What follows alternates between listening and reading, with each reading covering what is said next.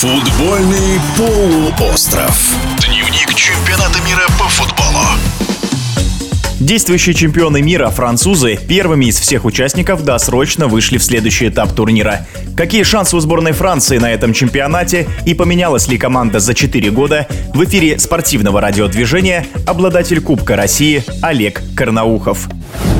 Говорить о том, что эта сборная стала более прагматичной, ну, наверное, не стал бы, потому что мы видели эту прагматичную сборную 4 года назад, когда они стали чемпионами мира в России, и тогда Деда Шамп заставил всех этих звезд с большим эго играть на команду. Погба стал играть на команду, это привело к, фантастическим результатам. Сейчас нет Погба, сейчас нет Канте, сейчас нет Матюди, тех ребят, которые, по большому счету, носили рояль, хотя они сами могут на нем прекрасно играть. В той сборной, да и сейчас в этой сборной особняком может может быть, будет стоять Мбаппе, которому, наверное, дозволено чуть больше. Но посмотрите, какую работу выполняет Гризман. Посмотрите, как он пытается заменить того же Погба и Канте в этой сборной, чтобы было связующее звено между линией обороны и линией атакой. Как великолепно стал играть Рабье в этой зоне. И, наверное же, раскроется еще раз молодое дарование, талант Чуемини, который заменил Канте в этой сборной. Хватает травм, хватает травм в обороне. Мы видим, что один из братьев Эрнандесов получил тяжелейшую небольшой травмы, его заменил другой, ну, восстановился Варан. Поэтому там варианты есть, футболисты достаточно опытные, достаточно сыгранные в этой сборной. Нет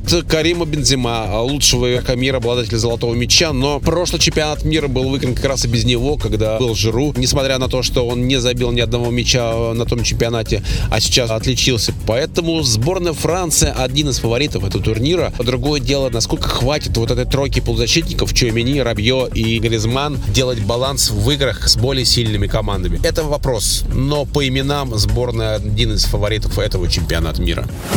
В эфире спортивного радиодвижения был обладатель Кубка России Олег Карнаухов. Футбольный полуостров.